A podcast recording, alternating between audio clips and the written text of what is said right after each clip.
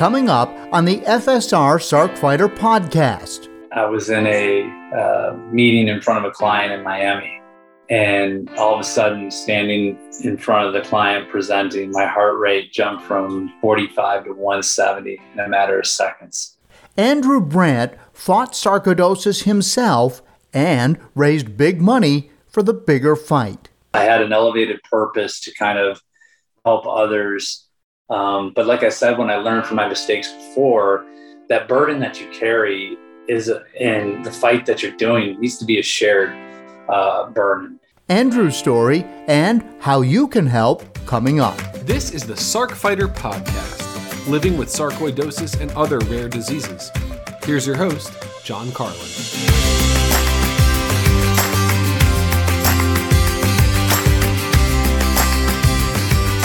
Hello and welcome. This is episode 71 of the FSR Sarc Fighter podcast. I'm your host, John Carlin. Of course, if you listen regularly, you know I do this podcast because I want to offer fellow Sarc fighters hope and to help you connect with other Sarc patients, hear their stories, understand how sarcoidosis affects their lives, and hopefully that helps you understand what you are up against and what you need to overcome whether it's the disease or the effects of the medicine, or in most cases, both. And of course, whenever possible, I'll shine a light on the latest research to let you know what's going on that might might make your life a little bit better. And over the past year, with support from the community, FSR has been making some incredible progress in efforts to accelerate sarcoidosis research and there's something out there that you might want to read spotlighting sarcoidosis to hashtag make it visible.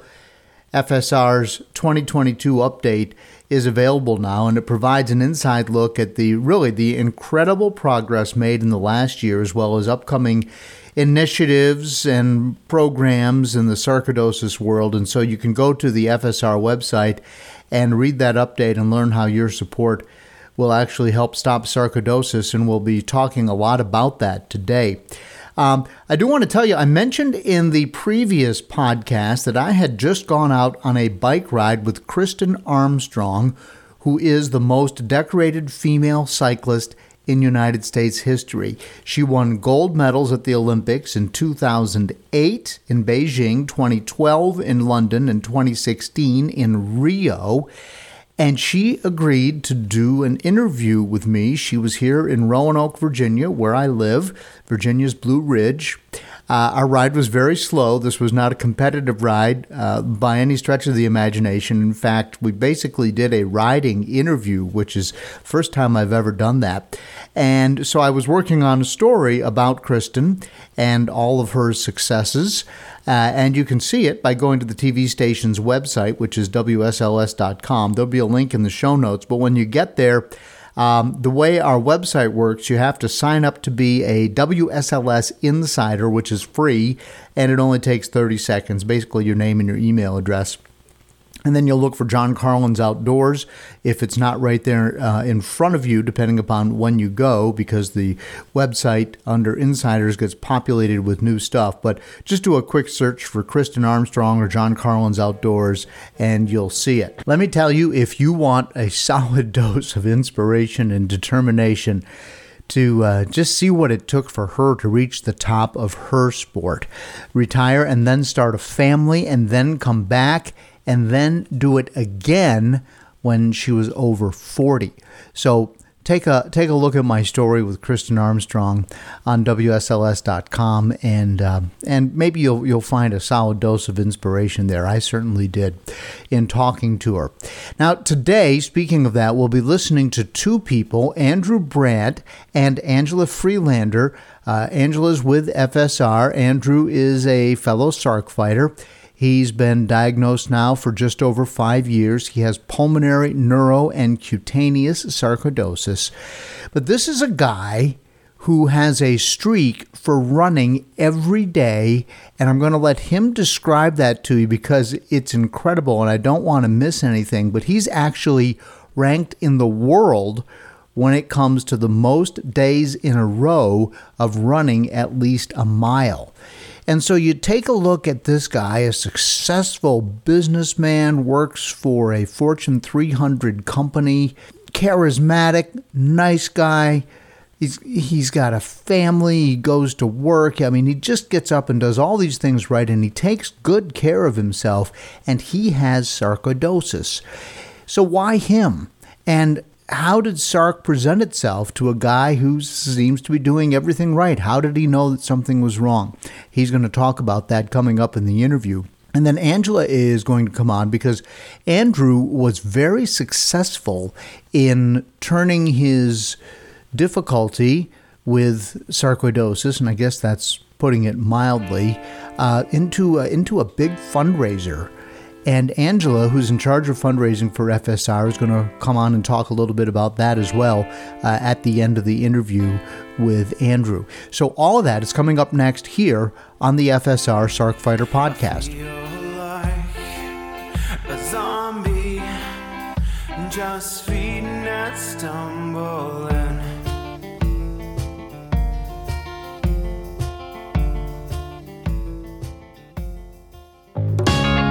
Hi, I hope you're enjoying the Sarc Fighter podcast. You may be wondering, what can I do to help? How can I be a part of the sarcoidosis solution? It's simple. Make a donation to KISS, Kick In to Stop Sarcoidosis. 100% of the money goes to the Foundation for Sarcoidosis Research. Look for a link in the show notes of the Sarc Fighter podcast. Welcome back to the FSR Sarc Fighter podcast. And joining me now is Andrew Brandt. Uh, and joining us in a little while will be Angela Friedlander with FSR. But uh, Andrew, um, First of all, you are a Sarc patient and you are talking to us from just outside Chicago this morning. Tell us a little bit just about you, your uh, your family situation, and your job. Let, us just meet you very quickly, and then we'll get into your journey with sarcoidosis.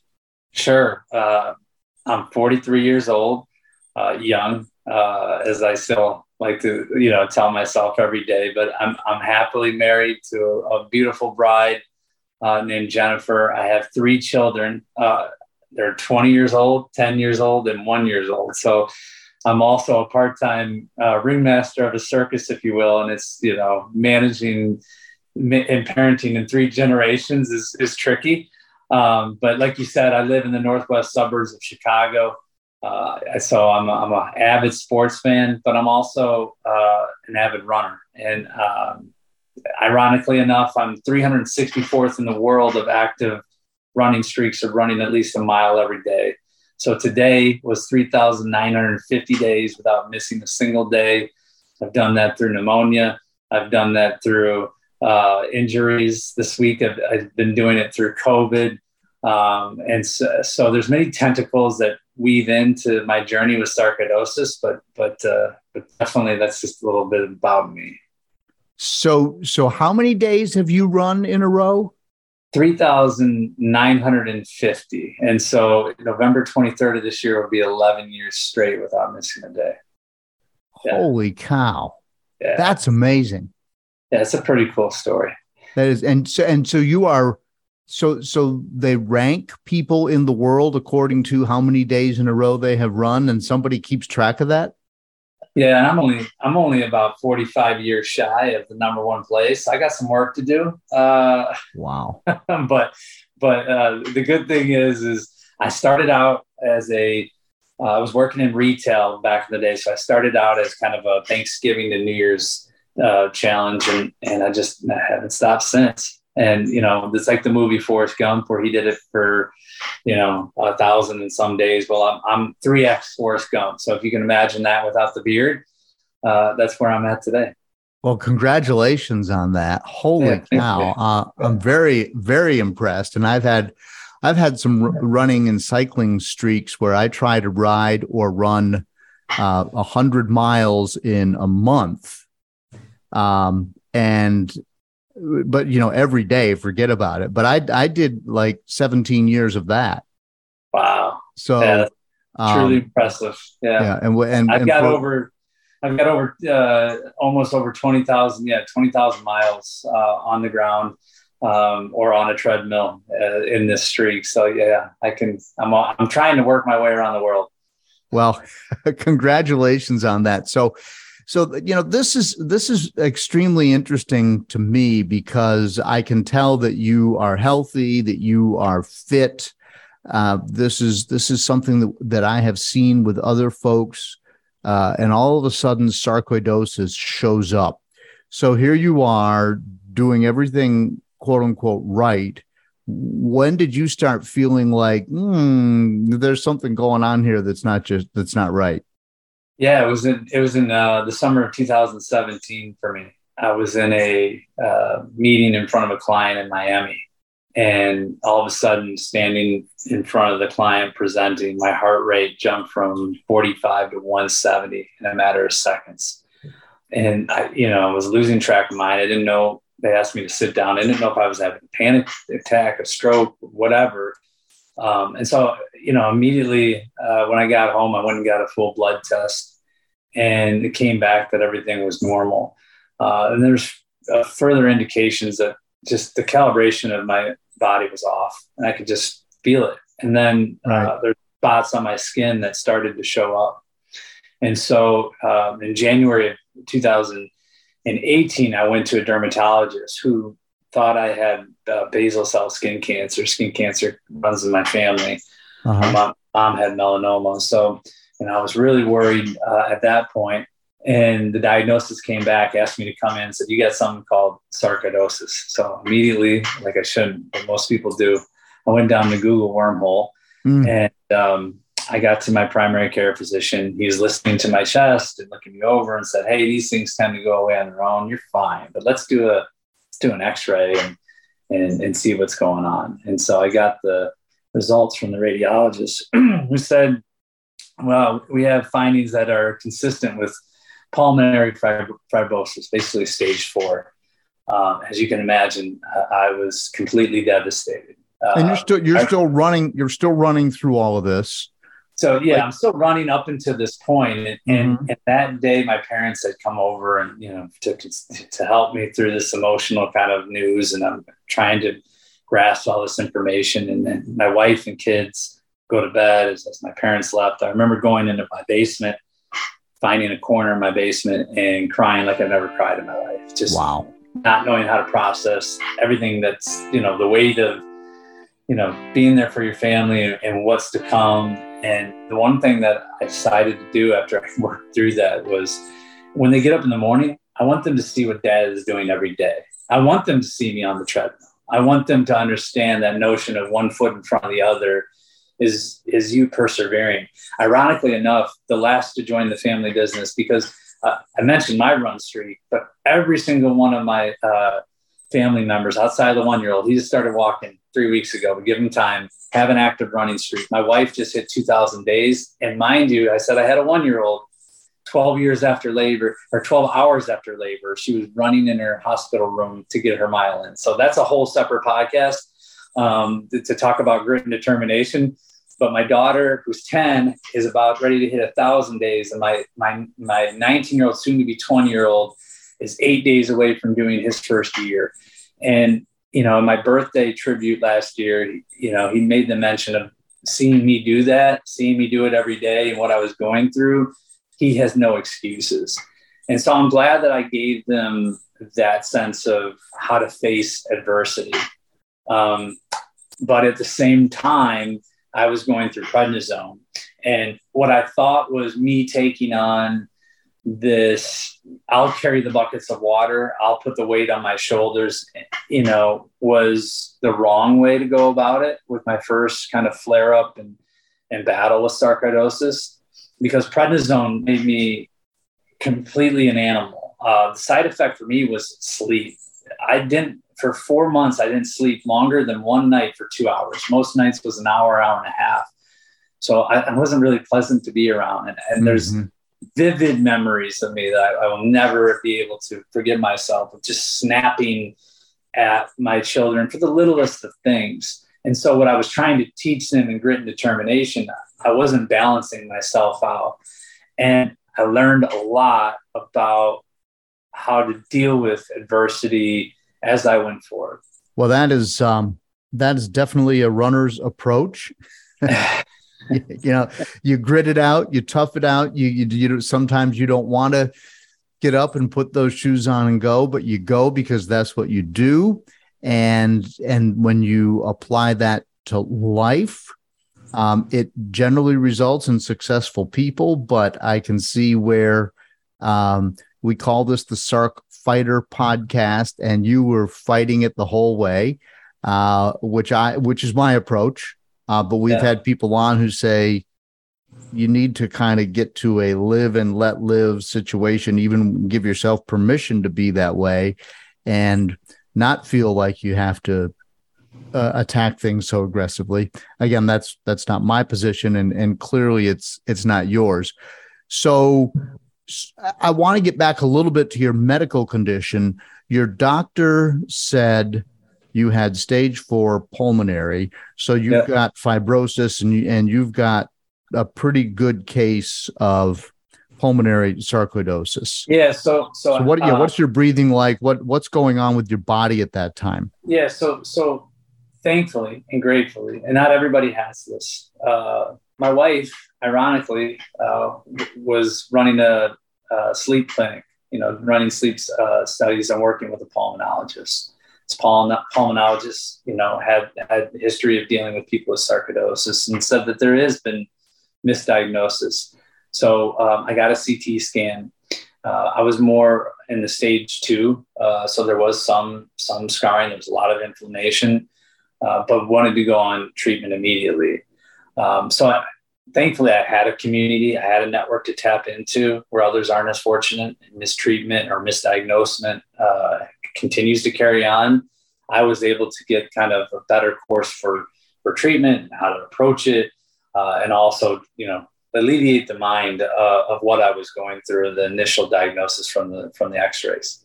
How hard was it for you to breathe? You, you, people are listening to this who can't imagine yeah. running a mile, uh, but you've got it now. You finding out that finding out that you have it in your lungs, you have your heart rate, uh, and normally an endurance athlete's heart rate will be under fifty. So you said yours jumped from forty-five to mid one hundreds how are how are you able to function through all of that? And I mean, what is what is your walking around life like at that? Yeah, point? I mean, um, you know, th- there's times where I still struggle today, and I get vert- vertigo, and, and and different types of situations. If I'm doing an incline, I might have different breathing, but my pulmonary uh, function tests for breathing are, are high. They're, they're remarkable, as you can imagine. You know, right. that's when I, I kind of noticed even when I got diagnosed again with that I had my, my flare up and sarcoidosis was back, I understood that the part of the process of getting in the mindset that things weren't falling apart,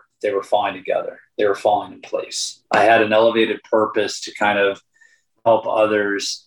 Um, but like I said, when I learned from my mistakes before, that burden that you carry is in the fight that you're doing needs to be a shared uh, burden and sure. you know so so I, I, I humble myself to go ask for second opinions and um, i met dr Nadera Sweiss who's here in chicago um, and, and, works uh, exclusively with the sarcoidosis community.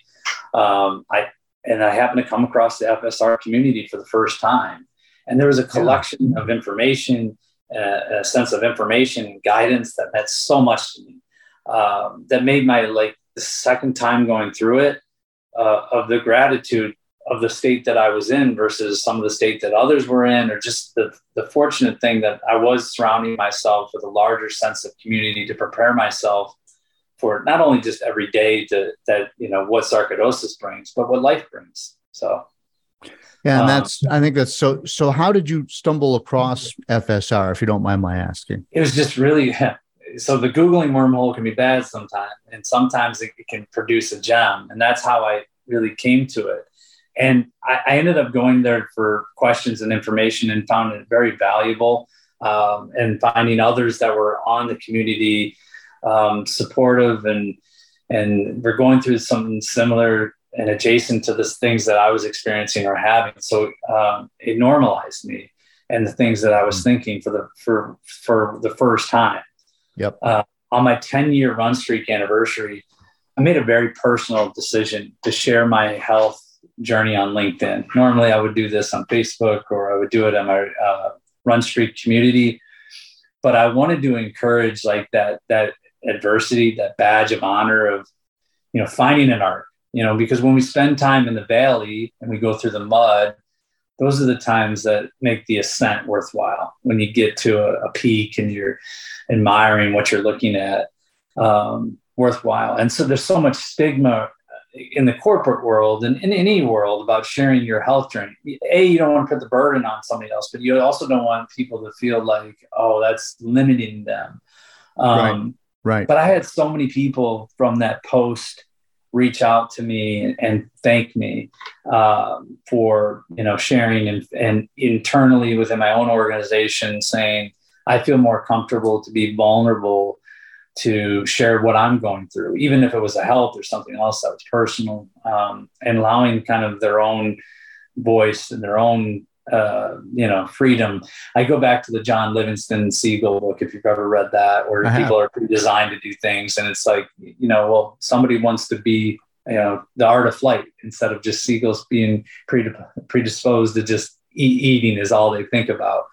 Um, and uh, just so happened that Mary uh, McGowan commented on my post, and I was able to connect with her uh, in December, and we showed, shared a very personal, raw conversation about our lives and things that were happening in our lives, and and where where her history uh, and professional history as well was had taken her to this role, and the vision that she had, and the team that she was assembling.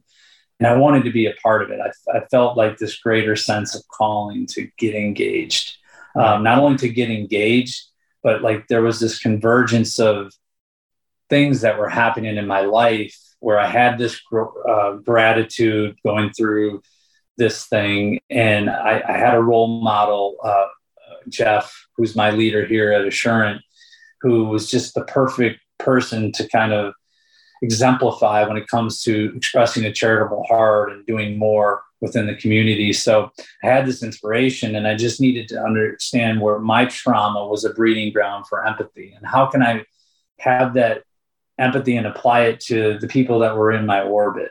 Um, you know, because sometimes you sit there and you, I, I, just took a family vacation to uh, Colorado and you're, you're staring at these large mountain things and, and you're staring up at the sky and you're like, this world is so vast, yet we're all very so interconnected and how do we contribute to kind of balancing the scales of humanity?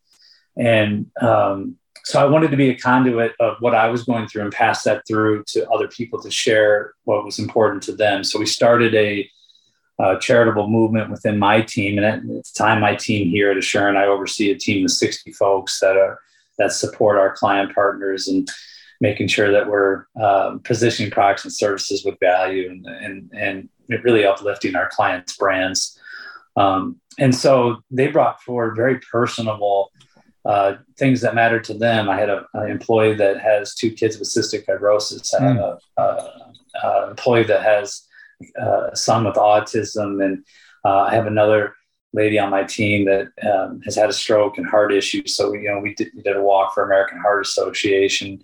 I've got uh, you know a kid on my team that grew up in foster uh, foster home. So we worked with Together We Rise to pack bags for, for foster kids so they don't have to leave in a trash bag. And so there's been, I mean, there's just been dozens and dozens of things that people have done. And what that's been able to do is open up their mind to expressing their charitable hearts, their charitable minds, but it also lets them see that people do care and they'll, they'll be there to support them. And in turn, they understand I've got to, I've got to lean more than I'm asking you know, just to, for people to give or for me to give. I got to give in more what, what I'm asking to receive back. Right. so that environment has uh, really created a, an amazing domino effect.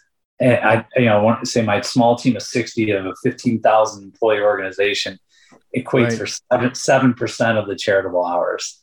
So wow, that's yeah, a lot. Impressive. Yeah, that's a lot.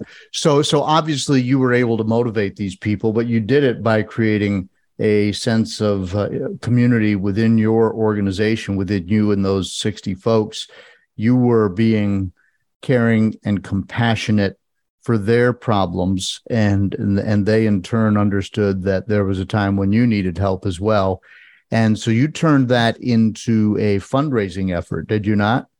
Yeah i mean um, so we have like i said uh, we do a quarterly spotlight I mean, we do things throughout the year but we do a quarterly spotlight where we get the organization Assurant great at, at uh, supporting their employees and allowing them to express their uh, charitable endeavors and um, they were happy enough to work with me to give a $5,000 grant. And then on top of that, um, I had, I think, 60 or 70 some folks join me in the steps for sarcoidosis to make sarcoidosis visible campaign. And we were able to almost, I want to say we reached about 2 million steps as my team, uh, hmm. which is a lot of people participating. And, and they also help, you know, contribute with their wallets. I think we raised over $10,000 um, and to help see kind of the year over year momentum uh, and the many great things that FSR is doing under Mary's leadership and all the great uh, individuals that work underneath Mary. It's humbling. I, I literally, it was my Rudy moment. Uh, it was me feeling people lifting me up on their shoulders and and sh- and showing me they care and that they were they were there with me every step of the way. Um, Rudy being the the famous Notre Dame Rudy Ruettiger, yeah. At the end of the movie, when he finally gets in and makes a play and gets carried off the field on the shoulders, I, I really felt like, you know, at the end of the month when I was reflecting, uh, you know, again, it's just another moment where you're just in awe of humanity and that people doing good things for uh, people that are there to support them. So yeah, it was a it was a very touching moment.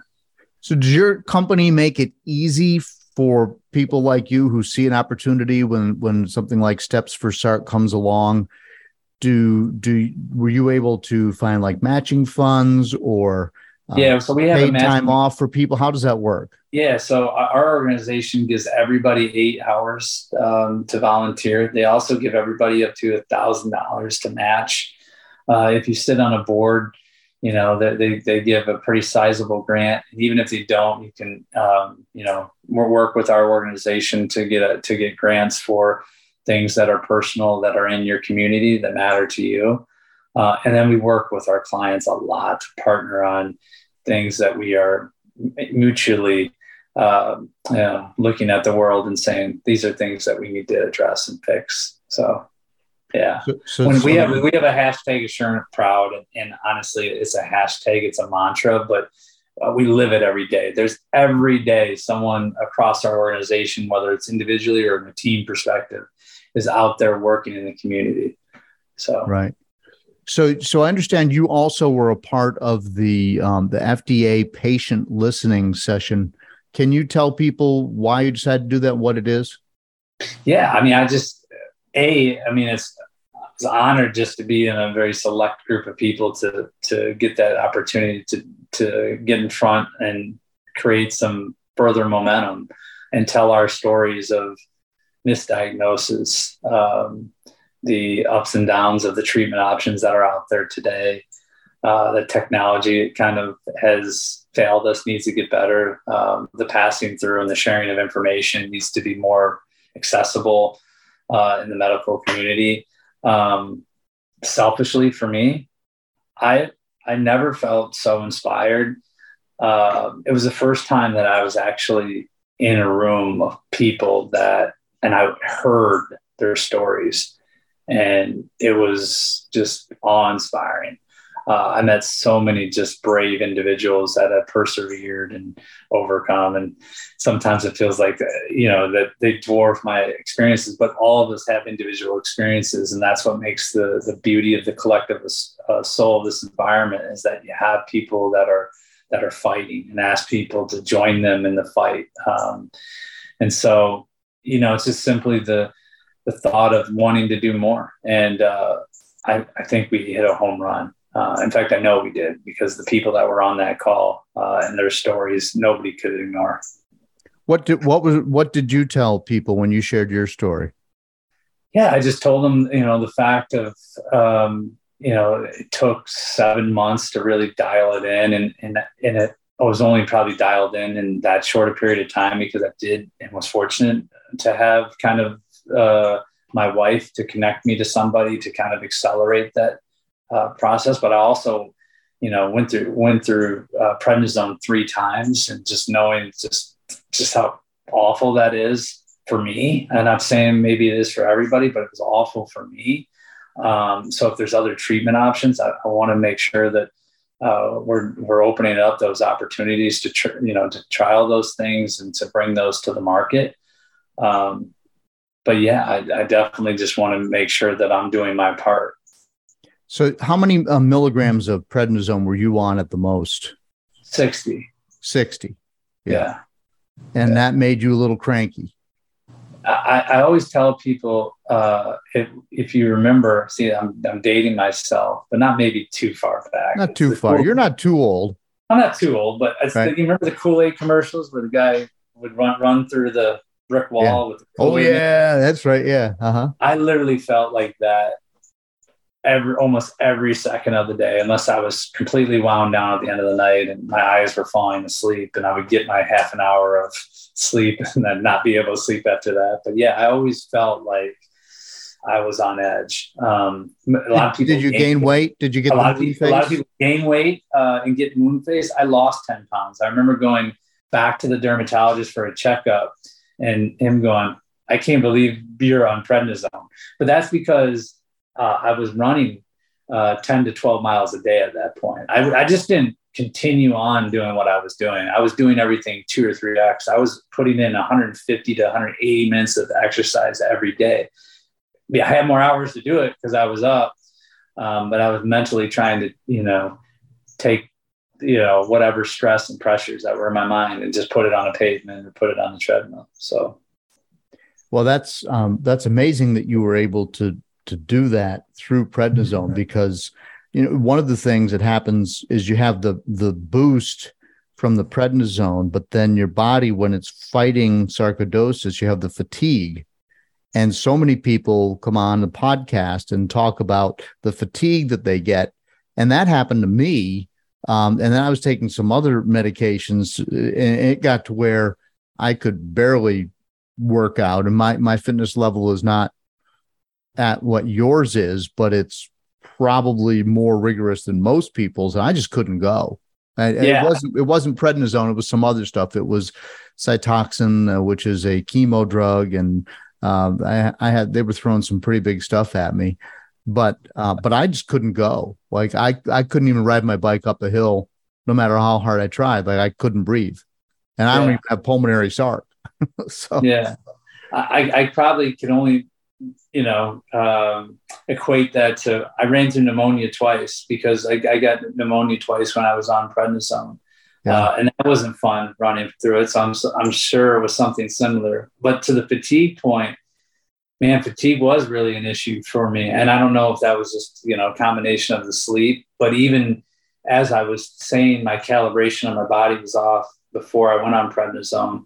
Man, you would wake up feeling like you hadn't slept at all. Um, and there's days like that today where I continue to fight through. It's um, ironically enough, I eluded COVID for two and a half years. I, I, was diagnosed with COVID this last Sunday and had some kind of breathing issues uh, this past week. But but I really feel like I'm consistent and disciplined in my mental and physical preparation to face whatever life puts in front of me. I, don't know when the next time, and, and I probably there will be a next time that I'll you know have a flare up because this has happened three times. Um, but I know I can do what's in my control, and if I, if I do that every day, if I put myself in a position to to have a network around me that's going to support me and pick me up when I when I need it, um, that the lows will never be so low. And I continue to remind myself uh, of that cloak of invincibility that went away when I got this is that I never let the highs be too high. Not to say that I don't like, you know, savor the moments that are awesome, but I just never let it be so much that it doesn't keep me grounded with my feet firmly planted on the ground to make sure that I'm running this beautiful thing we call life and being, being prepared each and every day. Oh, that's awesome. That's, that's just great, great testimony, if you will. Um, so you're you're going to continue to work with FSR and and help uh, quote unquote hashtag make it visible and and continue to to get out here and and with the rest of us sarc fighters and see what you can do? I'm gonna i'm gonna do my part. Uh, you can guarantee that. And uh, you know i'm gonna continue to be inspired from those that are that are kind of leading the way. And um, you know the individuals that were part of the fda i know are highly involved and just if i can do you know, a tenth of what they do uh, it'll make me feel like I'm, I'm, contributing and helping people out. And it's not just in the sarcoidosis community. Uh, like I really want to influence anybody going through autoimmune disease or facing something where, you know, it's just tough. It's tough to put that that one foot in front of the other. So, you know, I'm going to do my part here and continue to do my part to spread the charitable heart, charitable movement. Outstanding. Well, I want you to to to sit by or stand by, as as we say in television news, for just a second. But I want to bring in our second guest today, uh, Angela Freelander, who is uh, with FSR. Uh, thank you for joining us, Angela. For having me, John. It's a pleasure to be here and join the conversation. Yeah. So, uh, pretty uh, pretty spectacular story that Andrew's sharing with us, is it not? Incredible. It's incredibly powerful. And all of us at FSR are so inspired by people like Andrew, um, who work through um, living with this diagnosis every single day and doing and going above and beyond and really um, trying to help um, inspire others in the community, make a difference. Um, it's it's truly um, how all of us get up every day, and you know we're so motivated to continue fighting for everyone in the community, and uh, people like Andrew included. So, right, right. Well, your job with FSR is to is to bring money in the door to fund the research that he was talking about. And and the the latest number i've heard you're probably closer to it than i am. The latest number i've heard is that there are seven different promising quote unquote drugs in various stages of testing right now that are sarcoidosis specific. Um, mm-hmm. and when I started this podcast just a couple of years ago, there were none or one. Yeah. you know, so so things are moving along and and everything sort of flows through FSR and and one of your jobs is to work with people like Andrew who are finding workplace initiatives and I mean it, it that's what makes the whole thing work, isn't it? Exactly. It's it's such a beautiful cycle john as you mentioned. It's it really is um it's a point of you know is it the chicken or is it the egg? But it all flows together so beautifully. And you know it's it's it's just great to see that how the momentum of what the community is doing um, and everyone like people like andrew people who are sharing their story courageously on the podcast everyone who's been sharing their stories through the hashtag make it visible campaign and what it's leading to because it really does have an impact john. Like you said there's um, seven promising um, trials in progress. And um, that doesn't just happen right? We we know that that's the case. And um, it really is because of everyone coming together. Um, we know that collaboration we always say this at fsr but we we really and truly believe that collaboration is key and that it takes everyone to come together because um, you know single-handedly we can't we can't do this alone. So we we really truly need everyone to come together to truly stop sarcoidosis to um, have better treatments out there um, and eventually one day a cure. Yeah. Well let's let's hope that that we get there. But even if we can control these situations mm-hmm. without going to the dreaded prednisone the, the devil's tic tacs, as one doctor who came on the podcast called them. Uh, no matter what we can do, uh, it, it's all a step in the right direction. So, That's Angela, coming up here, where you and I and and Andrew are speaking. This is mid September 2022, but in October, um, we'll be getting a little bit of a, a year end awareness feel for what FSR has planned. You want to tell us about that? Yeah, we're so excited, John, that um, in early October, we're going to be previewing our year end awareness um, program, which will include so many different ways for the community to get involved. Um, you know, we want to build off of the hashtag Make It Visible initiative that was incredibly powerful. We saw um, such great momentum from that kind of campaign. We saw so many people courageously share their stories, use the hashtag, it went international. We had clinicians, researchers, leadership, um, you know, people people around the world, patients, caregivers, supporters. Um, and we wanted to um, build on that um, to further educate, empower, and reach more people impacted by sarcoidosis. Um, and we know that each member, again, like Andrew and everyone else who's come on the podcast, has such a unique and powerful story to share. Um, we wanted this year end campaign to be another opportunity for people to teach others about sarcoidosis and use their voices to fuel change. Well, that's that's awesome when it works. So so Andrew and his group raised ten thousand dollars plus, right? That must have been Incredible. wonderful to get that check. Oh my gosh, incredible. Again, it's and, and it's you know, it's fantastic to see um, all the people and and to Andrew's point who um, want to help and who want to you know be a part of the movement. Um, and you know we always say John it doesn't matter if someone raises one dollar or ten thousand dollars. Every single penny that is raised for sarcoidosis and FSR is impactful and helps us accelerate sarcoidosis research initiatives and help better provide support resources network network networking opportunities for those impacted by by sarcoidosis. So it's truly, truly um, incredible to see.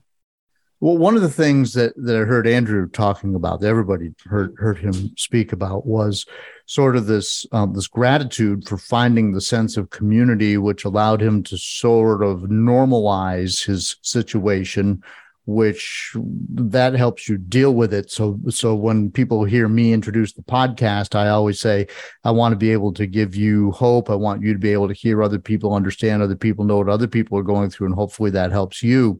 So so fsr um, has something called a gratitude and giving campaign yeah. which I, I, it was over six figures that you raised last year right? And are, are you going to do that again this year yeah, we're going to take um, the gratitude and giving campaign, and um, again, we're going to um, build on that.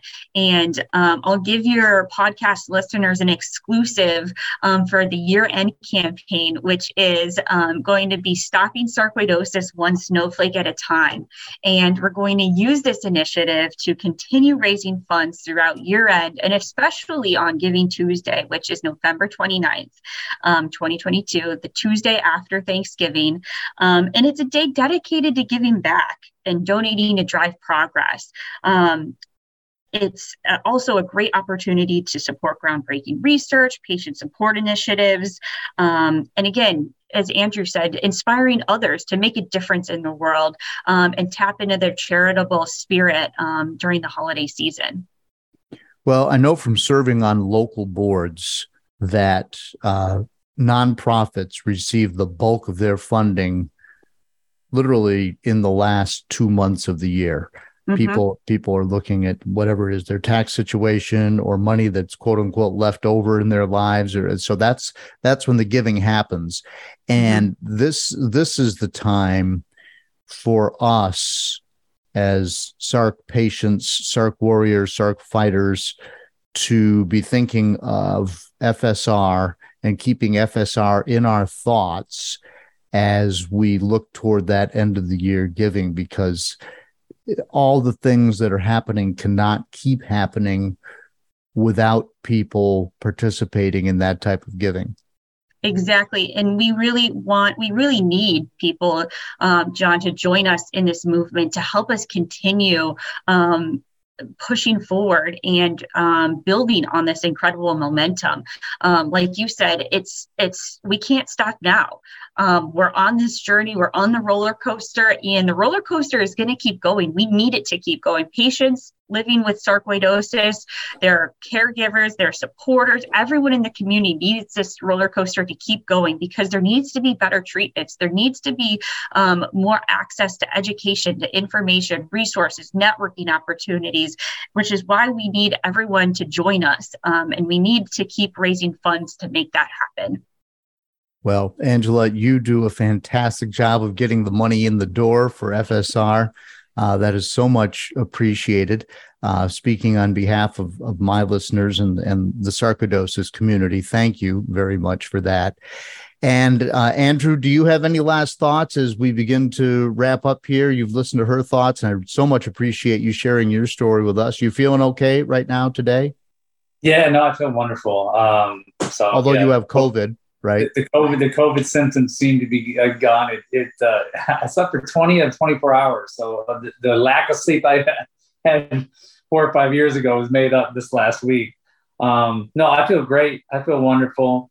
Uh, you know, I've, um, I've already run this morning and uh, a five mile run. So yeah, no, I, I feel good about the direction FSR is going in and playing my part and seeing seeing the, what's happening and the treatments that are hopefully coming to the to bear for others is just uh, it's just inspiring.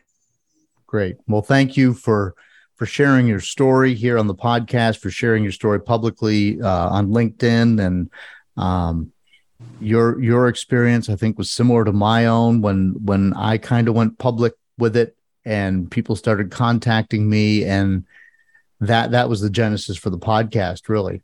Um, and so the more that we can amplify the voice of FSR and and make FSR more effective uh, through uh, through communication, but also through fundraising, the better off we'll all be.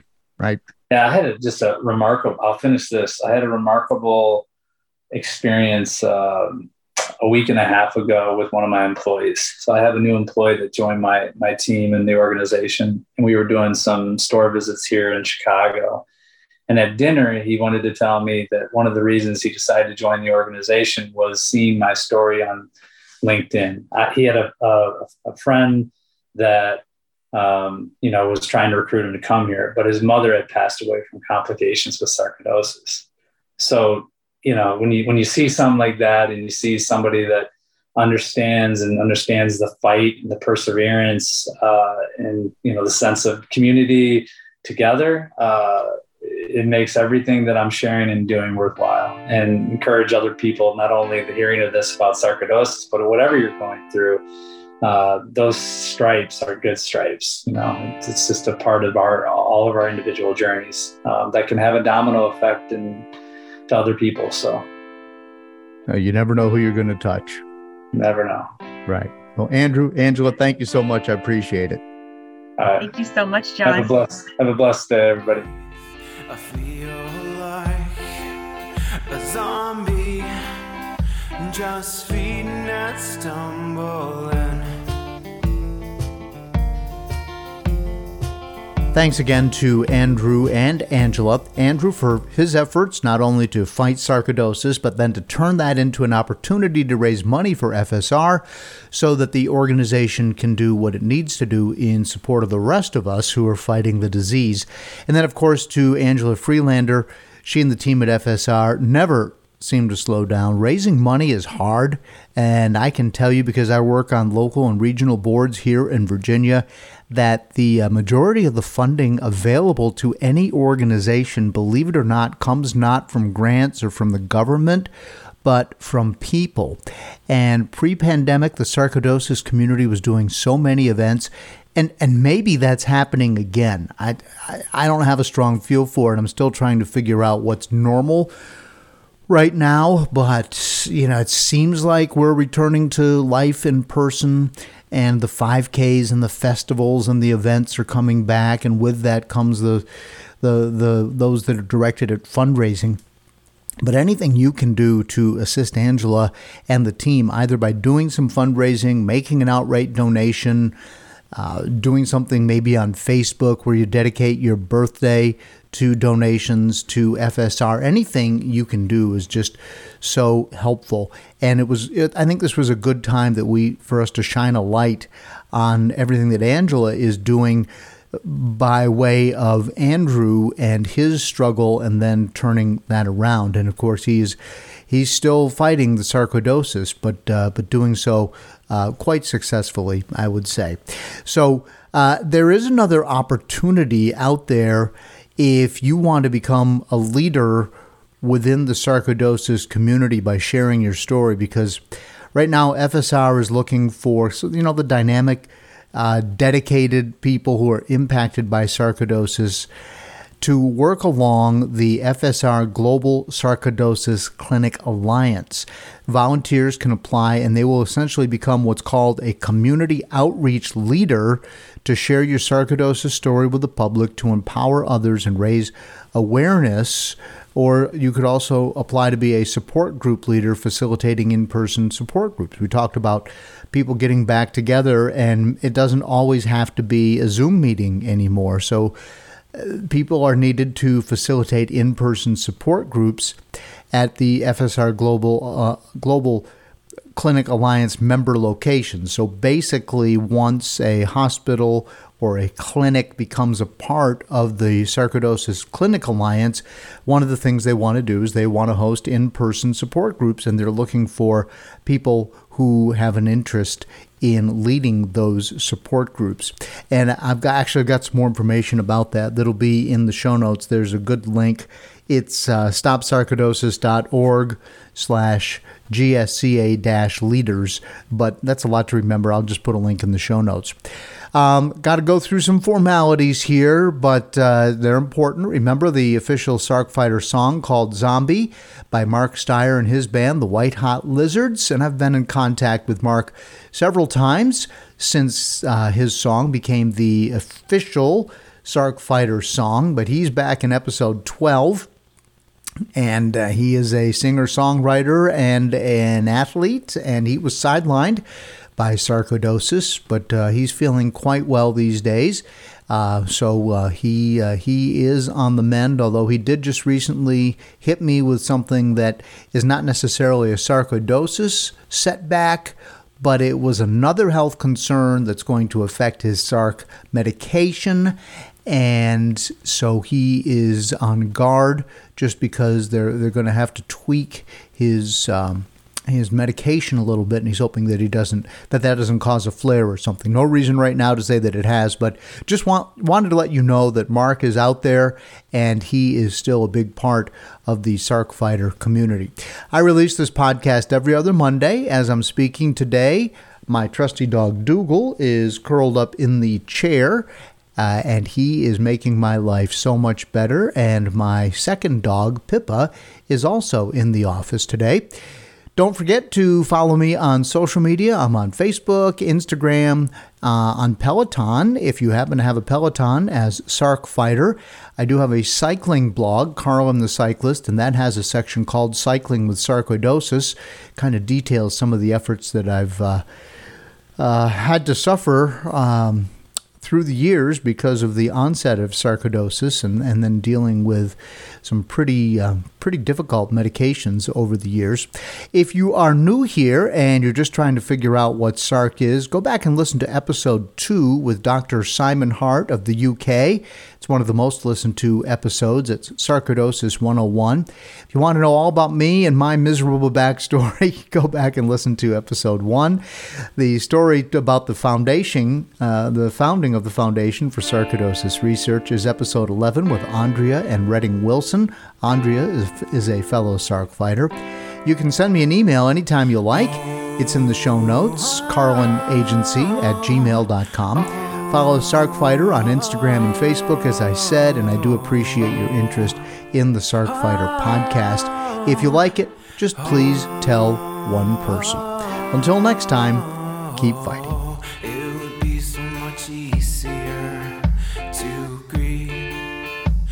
I to breathe. I feel like a zombie, just feeding and stumbling.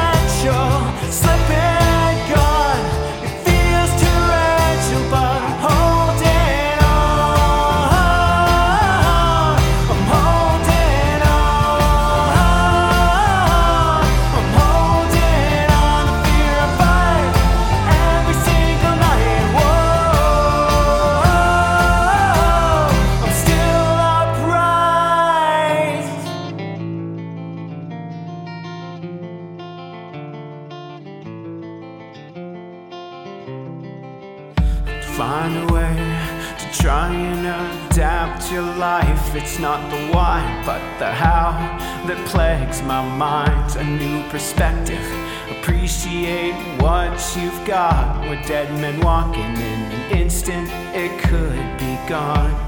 And I don't know, one will come. Look for silver linings, but still.